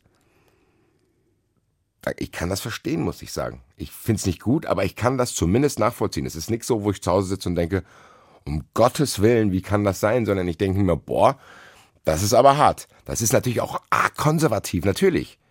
Aber es ist nichts, wo ich denke, okay, da müsste eigentlich irgendwie eine Menschenrechtsorganisation eingreifen. Die Idee scheint doch zu sein, oh, wenn ich die nur ordentlich bestrafe und mit ordentlichen Strafen drohe, dann passiert nichts. Aber das stimmt halt nicht. So funktionieren die Menschen nicht. Also die haben ja diesen Generalpräventionsgedanken, den sie ganz stark leben. Ne, ich zeig dir, wenn du das machst, dann ist Schluss. Und damit will ich abschrecken. Nee, oder wenn du was Aber machst, ich Digga, schrecke sei- mit sowas wenn nicht du eine ab. Scheiße baust, dann kommst du halt nicht mehr raus als Pech. Das Problem ist, du sagst es ja. nicht, jemand, so der, ist. jemand, der seine Schwiegereltern umbringt, sag, egal ob er es gemacht hat oder nicht, der, der sitzt ja nicht mit dem Messer in der Hand und denkt, boah, warte mal, kriege ich jetzt 30 Jahre, kriege ich jetzt 40, 50, vielleicht So komme ich nach ist es. Deutschland. Deswegen hilft, deswegen wirken diese Systeme doch auch nicht. Die USA ja, aber wir so dürfen dann auch nicht so tun, als wenn er seine Schwiegereltern abstechen darf. Nein, das tun wir ja auch nicht. Das tun wir ja auch nicht. Aber wir sagen, so mein Freund, du hast deine Schwiegereltern abgestochen, dafür steck, äh, verurteilen wir dich zu lebenslanger Haft. Das ist bei uns ja auch so. Und dann gucken wir mal nach 15 Jahren, mein Freund, hast du was dazugelernt? Boah, lass uns das abbrechen, weil das ist für mich echt ein Thema. Wir machen vielleicht mal eine Sondersendung darüber, weil das finde ich rechtsphilosophisch sehr, sehr interessant. Ich habe vorhin noch eine Sache vergessen, weil der Kerl ist ja jetzt daheim und gehen wir mal davon aus, er war es wirklich nicht. Dann wird er ja sehr erleichtert sein. Und wir hören uns mal an, wie er sich geäußert hat, als er hier angekommen ist. Sie werden verstehen, dass das alles wirklich überwältigend ist für mich und dass ich jetzt erst einmal mich zurückziehen muss und zur Ruhe kommen muss. Ich muss hier psychologisch und emotional ankommen in Deutschland. Ich habe dieses Land drei Jahrzehnte lang nicht mehr gesehen. Ja, als der ging, gab es kein Internet. Als der, als der äh, dieses Land das letzte Mal gesehen hat, gab es noch Maggie Thatcher. Die gibt es auch schon lange nicht Hat mehr. sich ja scheinbar nicht viel geändert. Liebe Grüße. Also zumindest ab heute. Ja. Und das war eine andere Welt, ja. Ja, krass. Das heißt, also das stelle ich mir. Boah, heute sind sehr, sehr viele. Ich könnte aus dieser Sendung echt fünf Nebenfolgen machen, weil das ist ja auch tatsächlich menschlich interessant, wenn du rauskommst und dann fahren irgendwelche Johnnies mit E-Rollern rum, da hast du ein Handy in der Hand und bla bla bla. Ich weiß ja gar nicht, inwieweit der das da mitgekriegt hat. Also der hat sich die ganze Zeit, glaube ich, sehr informiert und äh, hatte ja auch immer Außenkontakte, aber der hat natürlich keine persönliche Erfahrung damit. Aber weißt du, was ich gedacht habe, als der zurückkam? Ja, das kennt der alles nicht. Aber das kann man alles kennenlernen. Was ich viel schwieriger finde, ist, wenn du 33 Jahre im Knast hockst und äh, dann bist du komplett fremdbestimmt. Komplett. Du darfst nie entscheiden, ähm, heute dusche ich mal nicht und dafür morgen zweimal. Oder solche Sachen. Das heißt, da ist alles reglementiert. Ich stelle mir schwierig vor für so jemanden, der geht zur Tür raus und jetzt muss der plötzlich entscheiden, gehe ich ein bisschen über die Wiese spazieren oder gehe ich in der Stadt bummeln. Das stelle ich mir gar nicht so einfach vor. Ich glaube. Ich stell's mir schön vor, muss ich sagen. Ja, schön schon. Also er sagt ja, es ist alles der schönste Tag, aber auch, also, Ja gut, wissen wir nicht. Ähm, ey, der Typ, der kam an in einem Jogginganzug. was soll denn das heißen? Der kam an in einem Jogginganzug und der hat einen zu seinen Unterstützern gehört, auch ein PR-Mensch, der das extrem professionell organisiert hatte. Es war der 17. Dezember, also eine Woche vor Weihnachten. Da ist in der Welt nicht mehr so viel los und es ist Urlaubszeit, das heißt, sie ist nachrichtenarm. Entsprechend reagieren Journalisten auf sowas. Also da war, ich will damit sagen, da war unglaublich viel los am Flughafen. Es war unfassbar. Es war wirklich wie der Empfang eines Popstars. Und da entsteht ja auch so, eine Gruppendynamik. Das hat auch mich mit, mitgerissen. Ja. Ich, ich muss auch sagen, ich habe auch tatsächlich zum ersten Mal von diesem Fall nur dadurch erfahren, weil es auch plötzlich ein Hype war. Ich habe gedacht, wer ist er denn? So, also der kam dann da und dann hat er Interviews gegeben. Ich habe gedacht, was habe ich denn jetzt verpasst? Also so, ich Ja. habe überhaupt nichts davon gewusst und das scheint ja irgendwie so ein Riesending gewesen zu So, sein. und da kommt er da in seinem grauen Jogginganzug an und seine Hast PR-Leute du denn gegen Jogginganzüge? äh, weil das sah wirklich, das sah wirklich auch so armselig Aber aus. der muss doch fliegen. Soll ich mich jetzt in einem unbequemen Anzug ins Flugzeug hocken? Der hat keinen Anzug, das ist der Punkt. Der hat ja nichts. Der hat ja auch kein, der ist ja auch Überraschung zumindest ohne Gepäck geflogen, weil der hat ja kein Gepäck. Das ist ja sein kleinstes Problem. Nein, ähm, Nein, das ist es nicht, weil das hat auch was mit Würde zu tun. Die haben ja, aber dann, Eike, jetzt mal ganz im Ernst. Der war 33 Jahre im Gefängnis. Der kommt zurück nach Deutschland. Der wird es verkraften, dass er mit dem Jogginganzug und ohne Gepäck hier ankommt. Ich finde das auch, also ja, natürlich kann man sich im Jogginganzug dahinstellen. Es hat mir gefallen, dass man ihm eine Jacke drüber gezogen hat und dass der nicht da wie im Schlafanzug steht. Aber nochmal, der Typ war 33 Jahre im Gefängnis. Ich glaube, selbst wenn er in einer Altitüte da gelandet wäre, wäre er froh gewesen. Also das ist, glaubst du wirklich, dass der denkt, also ich bin sehr froh, dass ich jetzt wieder draußen bin, aber ich hätte schon gern keinen Jogginganzug angehabt. Also ganz ehrlich, der Typ wäre wahrscheinlich auch nackt hierher gelaufen, wenn er einfach in Freiheit sein kann. Also hoffe ich mal für ihn. Ansonsten ist es so ein, Na dann ist es kein angenehmer Nachbar, wenn das so einer ist, der sich nicht freuen kann, sondern der schreibt dann alles auf. Das, ich sage gar nicht, dass er sich nicht gefreut hat. Das war meine Wahrnehmung. Okay. Das war meine Wahrnehmung. Und ähm, es haben ja. Auf dem Flug hat er sich mit Menschen unterhalten und diese Menschen haben sich mit mir unterhalten und die haben mir erzählt, was er da erzählt hat. Das sagt er natürlich nicht so genau öffentlich. Ähm, das ist schon sehr würdelos, wie der da behandelt worden ist. Also Mörder hin, Mörder her, selbst wenn er es war. So geht man nicht mit Menschen um. Also man fesselt sie nicht vorne und nicht hinten und äh, lässt sie nicht pinkeln. Das geht nicht. Ja, ich, ich kann ja verstehen, was du meinst. Ich glaube nur trotzdem, wenn man so lange da gesessen hat, dann kann man darüber hinwegsehen, ob man da jetzt irgendwie bei der Rück, beim Rücktransport menschenunwürdig behandelt wurde. Äh, Ist wahrscheinlich eher eine allgemeine Frage. Ich wollte, meine Aussagen beziehen sich auf ihn. Ich glaube, der ist trotzdem froh, dass er wieder da ist. Ich glaube, darauf können ja, wir uns einigen. natürlich. So. Das Ding ist, wir müssen, glaube ich, heute ein bisschen länger machen, weil ich habe noch Fragen, die will ich unbedingt stellen. Weil du hast es nämlich ganz am Anfang mal in so einem Nebensatz gesagt, wo ich eigentlich gedacht habe, hm, da würde ich jetzt eigentlich schon gerne einhaken, habe aber gelernt, dass ich es nicht immer machen soll, auch nach vielen Hinweisen der Zuschauer. Nichtsdestotrotz muss ich es wissen. Du hast gesagt, das konnte ich mir alles anschauen, weil da sind überall Kameras. Ja. Das ist ja schon sehr speziell. Ja. Also man muss ja sagen, das gibt's hier in Deutschland ja überhaupt nicht. Du kannst ja, das ist ja quasi wie eine Fernsehserie, du kannst dich ja in den USA hinhocken und kannst dir quasi so einen Prozess den ganzen Tag anschauen. So. Also was wir in Deutschland haben, ist, dass wir bei den Obergerichten, also ähm, beim Bundesverfassungsgericht und ich meine auch beim Bundesgerichtshof, haben wir Teile der, eines Urteils, aber nicht der Verhandlung, die ähm, wo die Kameras laufen, also wenn es so richtig wichtig und grundsätzlich Ja, ja, wird. Da haben wir das. ja. Diese Bilder aber, kennt man ja aus den Nachrichten. Aber äh, also das sieht wie ein Spielfilm aus, was ich da gesehen Eben. habe, so mit Schnitten und man sieht die Zuschauer, wie die entsetzt reagieren und man sieht in Nahaufnahme sieht man in dem Fall hier dieser Elizabeth, die hat mich am meisten interessiert, weil ich wollte den Eindruck von dieser Frau haben. Ähm, und den konnte man da auch ganz gut gewinnen, weil man konnte der so dicht ins Gesicht gucken. Das sind so derartige Nahaufnahmen. Ich finde das extrem bedenklich. Ich bin komplett ähm, alle Fernsehkollegen äh, mögen es mir verzeihen. Ich bin komplett gegen Kameras in Gerichtssälen. Ich bin komplett dagegen.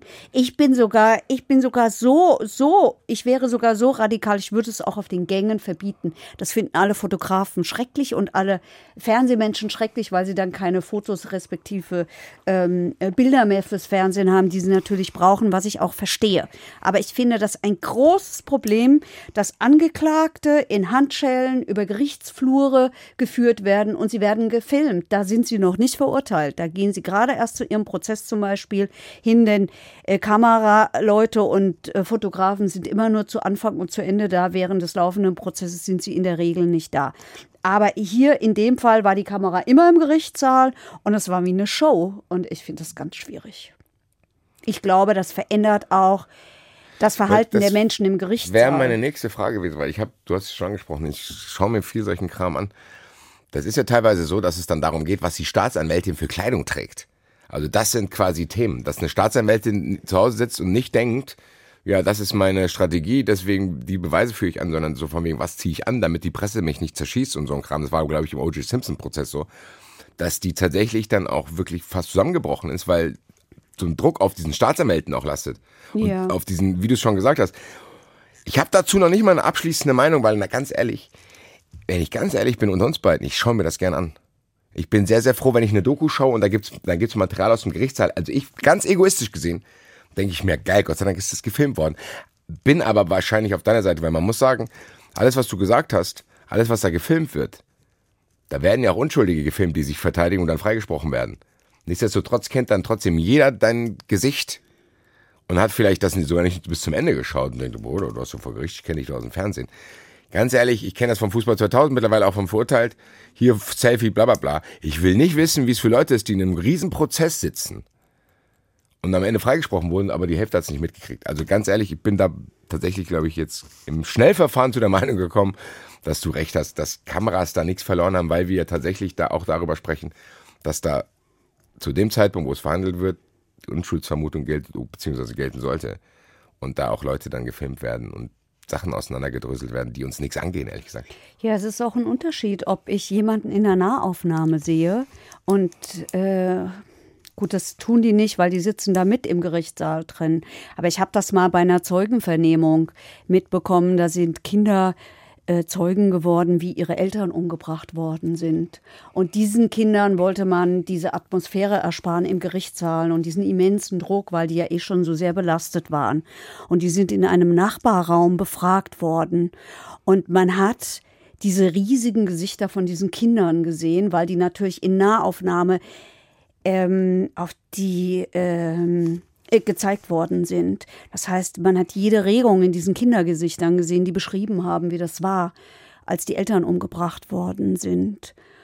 Und da habe ich damals gedacht, so, das war jetzt, und so so, das war jetzt die besondere Schwere der Schuld. Das, weil das ist wirklich ein Unterschied. Das ist ein großer Unterschied, ob ich den ganzen Menschen vor mir habe und ich sehe den auf ein paar Meter, Meter Distanz oder ich sehe das Gesicht in Nahaufnahme eines Kindes, das beschreibt, wie die Eltern umgebracht werden. Da geht es ja auch nicht nur darum, was man sieht, sondern auch wer das sieht. Also du kannst ja sagen, im Gerichtssaal sind es paar, die, die müssen interessiert sein, die müssen aktiv sein, dahin fahren, sich informieren, wann das ist, bla bla bla vielleicht auch ein paar Journalisten. Das andere läuft ja tatsächlich manchmal im Frühstücksfernsehen. Aber was ich damit sagen will, das ist verändert auch etwas. Es ist ein Unterschied, ob ich einen Menschen vor mir habe und ich rede mit dem oder ich befrage den über eine Kamera und ähm, und ich sehe nur noch dieses Gesicht in Nahaufnahme. Das ist ein ganz großer Unterschied. Der Eindruck ist ein anderer, den man da gewinnt. Und der, der, der, der, das löst doch auch emotional in einem was aus. Ja, gut, das spielt ja jetzt für die Urteilsfindung erstmal keine Nein. Rolle, sondern eigentlich nur, wie die Leute es empfinden. Meine Frage ist, gibt es eigentlich eine Begründung, warum das so ist? Also gibt es eine Begründung, die sagen, wir wollen das alles filmen, weil? Bei den Amerikanern? Ja. Keine Ahnung. Okay. Ich weiß es nicht. Also, Wahrscheinlich ist das auch irgend so ein Demokratieverständnis. Alle sollen daran teilhaben können. Keine Ahnung, ich weiß es nicht. Alle sollen daran teilhaben können, was ich eigentlich besser finde, muss ich sagen, auf den ersten Blick, es sei denn, du wirst mir jetzt erklären, warum es nicht besser ist. Die, die schreiben trotzdem auch alles auf. Das heißt, wenn irgendwie ein Fall wieder aufgenommen wird, kann nämlich irgendein komplett fremder Mittler hingehen und sagen, okay, das ja. ist das, das, das, das, das. Das heißt, der weiß komplett, kann der sich in den Fall einarbeiten, obwohl er vielleicht gar nicht dabei war. Ja, vielleicht sagen wir dazu, das haben wir in Deutschland nicht. In Deutschland wird beim Amtsgericht alles mitgeschrieben, beim Landgericht nicht. Nichts. Da wird ins Protokoll kommen nur die Formalien und das ist der Moment, wo ich aussteige. Ich habe es mir tausendmal erklären lassen. Ich kann es nicht beantworten, warum es in Deutschland kein Protokoll gibt, beziehungsweise warum im deutschen Protokoll beim Landgericht, beim Amtsgericht ist es ja anders. Da gibt es das ja Gott sei Dank. Aber wieso da nur die Formalien festgehalten werden? Ich finde das falsch und ich kann es auch nicht verstehen in einer Zeit wie dieser, wo es so viele technische Möglichkeiten gibt, ja, und wo, ja, ich meine, in jedem Prozess sitzt ja eine Protokollführerin oder ein Protokollführer. Es ist ja nicht so, dass da nicht jemand wäre. Und vielleicht würden die sich ja sogar freuen, wenn sie das machen dürften. Mehr Arbeit, mehr Geld. Oh, na, weniger, das mehr Geld, das sind ja, das mit dem mehr Geld, glaube ich, klappt nicht, weil man mehr tippen muss oder so. Aber vielleicht finden die es ja interessant. Ja, krass. Ich finde, ich muss sagen, ich finde die Unterschiede zwischen Deutschland und den USA, das ist schon frappierend. Also das ist schon, wenn du denkst, du lebst ein Leben, der eine macht das, ich mach das und komplett unterschiedliche Auswirkungen hat das. Also ich finde das schon, ich finde das schon krass. Also ich muss ganz ehrlich sagen, nach dem, was wir heute so besprochen haben, nach dem, was ich alles so geschaut habe, ich glaube, dass du in den USA auch echt Pech haben kannst. Dass du ja. zur falschen Zeit am falschen Ort bist und zack, hockst du da. Und hast dann eben nicht mehr, weil, du hast es vorhin schon angesprochen, die, du hast schon das Gefühl, dass die eher darauf aus sind, dich zu verurteilen. Also, weil, wie, erinnerst du dich an den Fall mit dem äh, der Mann im Gleisbett, der, der junge Mann, der sich ja. probiert hat umzubringen, bla. Da war es der Staatsanwalt, der quasi dafür gesorgt hat, dass der eine niedrigere Strafe kriegt, als die Richter, also die Richterin vielleicht vorhatte. Also du hast schon gemerkt, der, der hilft dem. Der hat Argumente für den Angeklagten gebracht. Das sehe ich in den USA zum Beispiel nie. Also ich sehe in den USA nie, dass da ein Spirit herrscht, zu denken, okay, der Staatsanwalt ist einfach nur daran interessiert, die Wahrheit rauszufinden, wie das in dem Fall, den ich eben beschrieben habe, war, der gesagt hat, ey, vielleicht ist aber auch so und so, sondern du hast immer das Gefühl, der Staat ist hier die Gegenpartei. Also der ist immer so, also ja, was ein großes Problem ist, finde ich, weil der ja, Staat immer mächtiger ist als du. Ja, das heißt, es läuft doch dann letztlich auf äh, die Frage hinaus, kannst du dir es leisten? Und wir haben ja jetzt hier in diesem Fall Jens Söring, haben wir ähm, ja diese ehemalige General, äh, stellvertretende Generalstaatsanwältin, die sagt in ganz vielen Interviews, der war einfach auch super schlecht verteidigt. Also ich vermute mal, am Geld kann es nicht gelegen haben. Das sagt die Staatsanwältin. Mhm.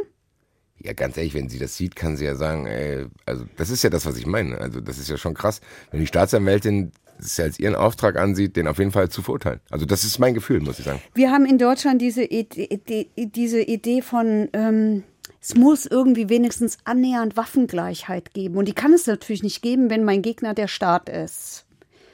Ich finde ehrlich gesagt, der Staat sollte gar kein Gegner sein, sondern der Staat sollte derjenige sein, der sagt, ja, gucken wir mal, ob das stimmt. Oh ja, also wenn ich angeklagt bin wegen einer Straftat und da sitzt mir gegenüber der Staatsanwalt, der die Anklage vertritt, dann ist der natürlich per se mein Gegner. Ja, aber der sollte eigentlich nicht mein Gegner sein, der sollte mein Kontrolleur sein. Ja, das, das, das, so sieht es ja unser System auch vor. Deswegen heißt es ja, bei uns muss die Staatsanwaltschaft in alle Richtungen ermitteln und sie wird ja gerne als die objektivste Behörde der Welt bezeichnet. Da lachen Verteidiger drüber. Du verziehst auch das Gesicht. Jetzt auch, das wäre das Letzte, was ich gesagt habe. Naja, gut. Aber Hab die Idee ist es. Boah, ich muss ganz ehrlich sagen, das sind schon wieder so, das war schon wieder so eine Folge, wo ich sagen muss, ich gehe jetzt hier raus und habe wieder 800.000 andere Fragen. Da könnte Ja, ich das- mir in da- da- 80 Verästelungen, dann gehst du in die Richtung, in die Richtung. Alleine, wie der da 33 Jahre rumhockt. Ganz ehrlich, Ja. was macht man denn da? Ich weiß es nicht, keine Ahnung. Ja, aber das, weil wir, du hattest das vorhin schon auch angesprochen, die Frage mit dem Freiheitsentzug. Ja? Ähm, und die, die, dass die, dass, dass die Amis da diese tausend Jahre Strafe aussprechen und wir, Gut, wir das ist machen. wahrscheinlich irgendein uraltes Gesetz. Naja, aber die vollstrecken es ja. Wie sollen die das denn vollstrecken? Wenn er 900 Jahre kann da keiner sitzen, die sterben ja nach 80. Aber ja. gut, dann verstrecken sie es eben, bis er tot ist. Ja, genau. Aber das ist ja bei uns nicht so. Bei uns ist es ja anders. Weil wir gehen ja, wir, wir, wir sagen ja, Freiheitsentzug ist, das, ist- das ist was, ähm, das muss man sich gut überlegen. Und da muss man sehr vorsichtig mit umgehen. Wenn der Staat einen Täter bestraft, ihn ins Gefängnis schickt, das ist unsere rechtsphilosophische Idee. Dann schafft er ja selbst ein neues Übel, nämlich er entzieht einem Menschen ein hohes Gut, dessen Freiheit. Also muss das möglichst gerecht sein. Wie diene ich der Gerechtigkeit? Ich diene ihr damit, dass ich sage, ich stelle Gerechtigkeit her, weil es dem Opfer dient. Damit wird etwas gesühnt. Das, wir haben ja schon auch den Sühnegedanken. Also wir, es ist ja keineswegs so, dass wir nur sagen, oh ja, Resozialisierung, Resozialisierung. Wir haben ja schon auch das Bedürfnis, Rechtsfrieden herzustellen und, und Straftaten zu sühnen. Also wer gegen unsere Ordnung verstößt, den, den, den versuchen wir sehr wohl zu bestrafen. Das tun wir ja auch. Ja? Nur wir, wir, wir kommen eben von so einer anderen Idee. Oder die hat sich entwickelt. Bei uns ist es ja nicht von Anfang an so gewesen. Und diese Idee ist eben, ähm, das müssen wir uns gut überlegen und da müssen wir ganz vorsichtig mit umgehen. Und hier, unser, ähm, wir haben ja immer mal in der Sendung Telefonjoker, der hat das ja auch schon mehrfach gesagt, lieber ein lieber einen zu wenig bestrafen. Also der hat das ja völlig auch verinnerlicht, Ja, aber ich finde, das Idee. beschreibt, genau, aber ich finde, das beschreibt den Unterschied zwischen Deutschland und den USA ganz gut. Ich glaube, die USA denkt lieber, ich verurteile lieber einen Mörder, also ich habe lieber einen Mörder mehr und dafür vielleicht zwei Unschuldige und die Deutschen sagen, ich, bevor ich einen Unschuldigen einsperre, lasse ich lieber einen Mörder laufen. Ich glaube, dass, das, also das ist mein Eindruck. Mhm. Das stimmt. sagen. Jetzt müssten wir mal hergehen und müsste gucken, was bringt der Sicherheit einer Gesellschaft, nur um die geht es ja, eigentlich mehr? Ganz ehrlich, und das ist eine gefährliche Frage, weil, Weil? ich würde sagen, das ist das, was die USA macht. Nee, glaube ich nicht. Glaube ich nicht. Warum? Also da müsste man Jetzt sich mal mal, ganz im Ernst, wenn ich jetzt wirklich, wenn ich jetzt ganz strikt bin und ich sperre jeden weg, der eine Straftat begeht, dann sind die halt weg. Meine Güte, was sollen die machen? Die sind ja weg. Also du hast ja die Frage explizit nach der Sicherheit gestellt. Wenn ich eine Gesellschaft sicher machen will, dann sperre ich einfach jeden weg, der irgendeine Scheiße baut. ja, da müsste die USA ja eine supersichere Gesellschaft sein. Das ist sie aber nicht. Also so einfach funktioniert es doch gar nicht. Ah, Darüber muss ich jetzt länger nachdenken. Okay. okay. Ja, ich finde es schwierig. Hast du noch irgendwas? Weil wie gesagt, ich könnte jetzt hier noch 40 andere Spin-off-Sendungen machen mit Ja, ich auch. verschiedensten Ich Themen. Hast du noch auch, irgendwas, aber nee, wo du sagst, du willst nicht hier rausgehen, ohne dass du darüber ja, gesprochen hast? Ganz wichtig, ganz wichtig. Um mich nicht des Vorwurfs auszusetzen, Ja. ich wäre hier einseitig. Will ich nicht unerwähnt lassen, dass es einen Scotland Yard-Ermittler gibt, den die FAZ zitiert hat. Jetzt gerade erst kürzlich, nämlich nachdem Söring zurück nach Ich Deutschland muss gekommen eine kurze ist. Zwischenfrage stellen, ganz sanft. Scotland Yard, was haben die jetzt damit zu tun? Achtung, jetzt kommt's. Der ist ja, der ist ja festgenommen. Ach so, ich soll ja nicht immer so überheblich sein. Ähm, Wer Entschuldigung? das denn? war so eine Kritik an mich. Ich würde mich über dich stellen. Er winkt ab. Das also geht gar jedenfalls dieser, Scott dieser Scotland Yard Ermittler hat den Söring ähm, vernommen, als er in Großbritannien festgenommen worden war. Deswegen Scotland Yard. Okay, aber Deswegen gut, sind wir in heißt Großbritannien. Und da hat er dieses Geständnis abgelegt. Und der hat jetzt einen 454 Seiten langen Bericht an den Gouverneur von Virginia geschickt. Also ist schon ein bisschen her, weil da ging es auch wieder um ein Gnadengesuch von Söring. Und der sagt, die Version ist eine Lügengeschichte. Ich zitiere das alles aus der FAZ. Die sagen, denen liegt der Bericht vor. Und äh, die sagen, also Söring ist kein Justizopfer und auch nicht Opfer eines Justizirrtums geworden, sondern der hätte eine Lügengeschichte erzählt, der sei zu Recht verurteilt worden, seine Unterstützer würden auf einen Hochstapler reinfallen und die DNA-Ergebnisse, ich kann nur zitieren, ich kann nicht prüfen, ob das stimmt, so wie das andere ja auch nicht, die DNA-Ergebnisse hätten auch nichts Neues äh, bewiesen, sondern die Spuren wären alt gewesen und die seien sowieso nicht fachgerecht aufgehoben worden, deswegen nichtssagend und deswegen ähm, auch nicht verwertbar. will Das das will ich wissen? nicht verschweigen, dass es auch diese Position Aber wenn ich jetzt probiere, dann auch die andere Position anzunehmen, als Tauschen wir Rollen. Ja, tauschen wir die Rollen jetzt mal ganz im Ernst. Woher will der das wissen? Also der kann doch keine Angaben dazu machen. Ja, das mit den DNA, das stimmt auch nicht. Also Digga, du bist Das ziemlich weiß ich weit gar weg. nicht so also genau. der kann mir von mir aus sagen, wie er auf ihn gewirkt hat, aber dass dieser Typ so einen langen Brief schreibt, weiß ich nicht. So einen langen Brief. Ja, naja, gut, der ist gefragt worden. Äh, Gehen wir mal davon aus, er ist gefragt worden. Ja, aber dann äußere dich bitte zu dem, wo du dabei warst und den Rest still. Ja, kann, ja, ich, ja, ja, kann sein. Kann sein. Wie gesagt, ich feiere es ja jede Sendung, dass wir beide das hier einfach auch nicht entscheiden müssen. Ich weiß nicht, ich bin sehr, sehr gespannt, was für Kommentare kommen äh, zu dieser Sendung. Ähm, und leite, hast du noch irgendwas oder kann ich? Jetzt ist, ich glaube, jetzt höre ich auf. Weil dann äh, erzähle ich das weiter, wenn wir im Zuschauerraum sind. Zuschauerraum. Ja, ich habe es ja eben schon eingeleitet. Ich bin sehr, sehr gespannt, was auf diese Sendung für Reaktionen kommen. Hauptsächlich könnt ihr uns bei Twitter erreichen mit dem Hashtag verurteilt. Könnt ihr Fragen stellen, habt ihr auch schon gemacht, kommen wir gleich zu. Könnt uns aber natürlich auch eure Meinung sagen. Und oder wenn wir irgendwie was übersehen haben oder falsch gesagt haben, kommt ja auch öfter vor. Meldet euch bei uns, weil, wie gesagt, in so einem Gespräch verheddert man sich ja auch teilweise, bla bla. Also ich, ich bin sehr, sehr gespannt.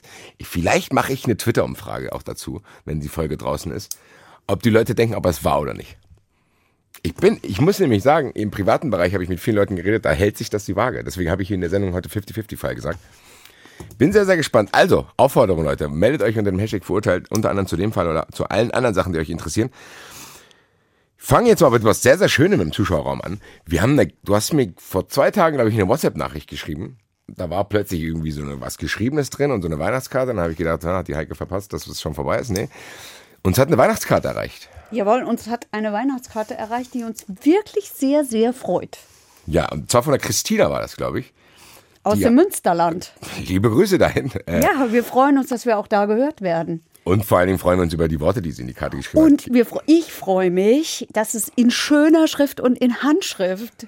Diese Frau hat sich hingesetzt und hat uns geschrieben. Jetzt kriegen wir keine Postkarte mehr von irgendjemandem, der keine schöne Schrift hat. Vielen Dank auch. Entschuldigung. Nein. Ähm, gut, es kamen auch Fragen. Und zwar, die fand ich auch sehr, sehr interessant. Joe2Go bei Twitter hat gefragt, wie ist es denn eigentlich, wenn ich, sage mal theoretisch jetzt alles, ich begehe 2015 eine Straftat und mein Prozess ist 2018.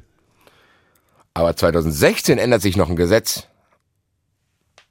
Was passiert dann? Also, Es gilt immer das Gesetz zur Tatzeit. Guck mal, Ich kann kurz Das antworten. Schnell jetzt hier. Sehr, sehr gut. Dafür war die Sendung länger, deswegen ist das hier jetzt kürzer. Meine letzte Frage, da weiß ich leider nicht mehr den Urheber, der stand auch, glaube ich, gar nicht dabei. Trotzdem auch eine sehr interessante Frage. Ist es, da zielt, glaube ich, auf den Fall ab, den wir mit dem Kaiserschnitt und dem Krankenhaus hatten, ist es gesetzlich festgelegt, dass man ungeklärte Todesfälle der Polizei melden muss? Ja, das war eine Mail eines sehr aktiven Zuhörers, Zuschauers. Ich weiß es nicht genau von uns. Vielen Dank dafür. Ähm, also es ist so. Ein Staatsanwalt, der über eine Leiche stolpert, muss was tun. Ein Privatmensch muss es nicht. Ja, Thema ungeklärter Todesfall. Fand ich interessant, habe ich nämlich gelernt. Ich, hab, ich musste nachfragen, ich wusste es nicht so genau. Ich muss da die Augen aufreißen, muss ich sagen. Das heißt, ich kann jetzt hier aus dem Hessischen Rundfunk rauslaufen, da liegt ein Ja. Toter, laufe ich aber weiter. Ja. Du musst nichts machen. Du musst nur dann was machen, wenn du in der U-Bahn sitzt und jemand verabredet sich zum Banküberfall oder so. Dann musst du was tun. So, aber zurück zu diesem Fall. Ähm, Ärzte, für Ärzte gilt das nicht. Die müssen auch was tun in einem, in einem Krankenhaus, also die müssen ja immer so einen, diesen, diesen äh, Leichenschauschein oder wie das heißt, Das müssen wäre die auch noch schöner, wenn die das auch nicht müssten. Und der, Oder ist sie im Zimmer gestorben? Ich habe keine Angst, das zu melden. und wenn da nicht steht, dass jemand einer, natürlich, einer natürlichen, eine natürliche Todesursache hat, dann muss das immer weitergegeben werden. Und der Staatsanwalt, wenn er Kenntnis bekommt von einem Todesfall, wo, nicht, wo die Todesursache nicht klar ist, muss auch immer was machen. Das heißt, die Staatsanwaltschaft muss da immer ermitteln. Und äh, man wird, habe ich auch gelernt, man wird sonst auch eine Leiche nicht los. Also ein Krankenhaus muss das per se machen, weil, Das hört sich interessant.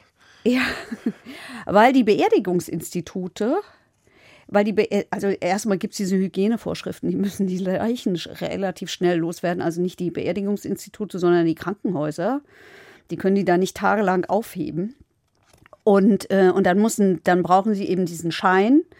Und das Beerdigungsinstitut braucht das auch. Und wenn da nicht das Richtige angekreuzt ist, dann wird automatisch ermittelt. So will man verhindern natürlich, dass Ja, äh, dass die Leute einfach, einfach. schnell wegbestattet wird. Ja. Das kann ich nachvollziehen. Das finde ich mit dem Dings finde ich aber krass. Ich hatte das mal im Bekanntenkreis tatsächlich, dass bei einer Silvesterfeier auf dem Rück auf dem Heimweg äh, eine Bekannte von mir äh, einen Toten gefunden hat. Hat das aber dann gemeldet, wusste scheinbar nicht, dass man das nicht muss, weil Ja, ja, gut so, dass es getan ja, hat. natürlich, aber man muss schon sagen, ich habe das dann in der Folge mitgekriegt, das hat schon einen Rattenschwanz. Also du bist dann ständig, du musst ständig irgendwo hinkommen, irgendwelche Aussagen, also das ist schon so, Ja, weiß nicht, also es gibt angenehmere Aufgaben, Ja. als ständig irgendwo erscheinen zu müssen. Ich glaube, das ist äh, dann, das führt auch wieder ganz weit, fällt mir sofort wieder dazu ein. Das geht, glaube ich, Zeugen vor Gericht auch so. Für die ist das zum Teil so unangenehm, dass ich glaube, dass sie nie wieder als Zeugen aussagen. Das sollten wir uns mal Sag das doch nicht hier speichern. Da- nee, das sollten wir uns mal speichern, weil es gibt nämlich ähm, Richter, die machen das total gut. Die nehmen denen diese Angst. Okay. Ja. Und die, natürlich ist die Situation immer unangenehm und ähm, da lässt sich viel zu sagen, was das auch mit Menschen anstellt, wenn die plötzlich äh, Zeugen werden von einer Straftat. Das, das kennen die ja normalerweise auch nicht, ja. Wenn du sowas siehst, was das, das hatte schlimme Folgen zum Teil. Und äh, da wäre es gut, wenn manche Richter, vor allen Dingen Richter, ein bisschen freundlicher mit denen umgehen würden und sich ein bisschen mehr in die rein denken würden. Also da ist es genauso. Man muss nicht immer gleich Tote finden. Es reicht auch manchmal, einen Verkehrsunfall zu beobachten. Ja, gut, ich würde sagen, Wir haben viel geredet. wir haben viel geredet, wir schließen die Folge. Das war Halbzeit jetzt quasi äh, von der zweiten Staffel von Verurteilt. Ich hoffe, dass wir die zweite Halbzeit besser gestalten als die Eintracht in letzter Zeit. das hoffe Dabei, ich dabei. sehr. Bis bald und schreibt uns. Verurteilt. Der Gerichtspodcast mit Heike Borufka und Basti Red. Eine Produktion des Hessischen Rundfunks.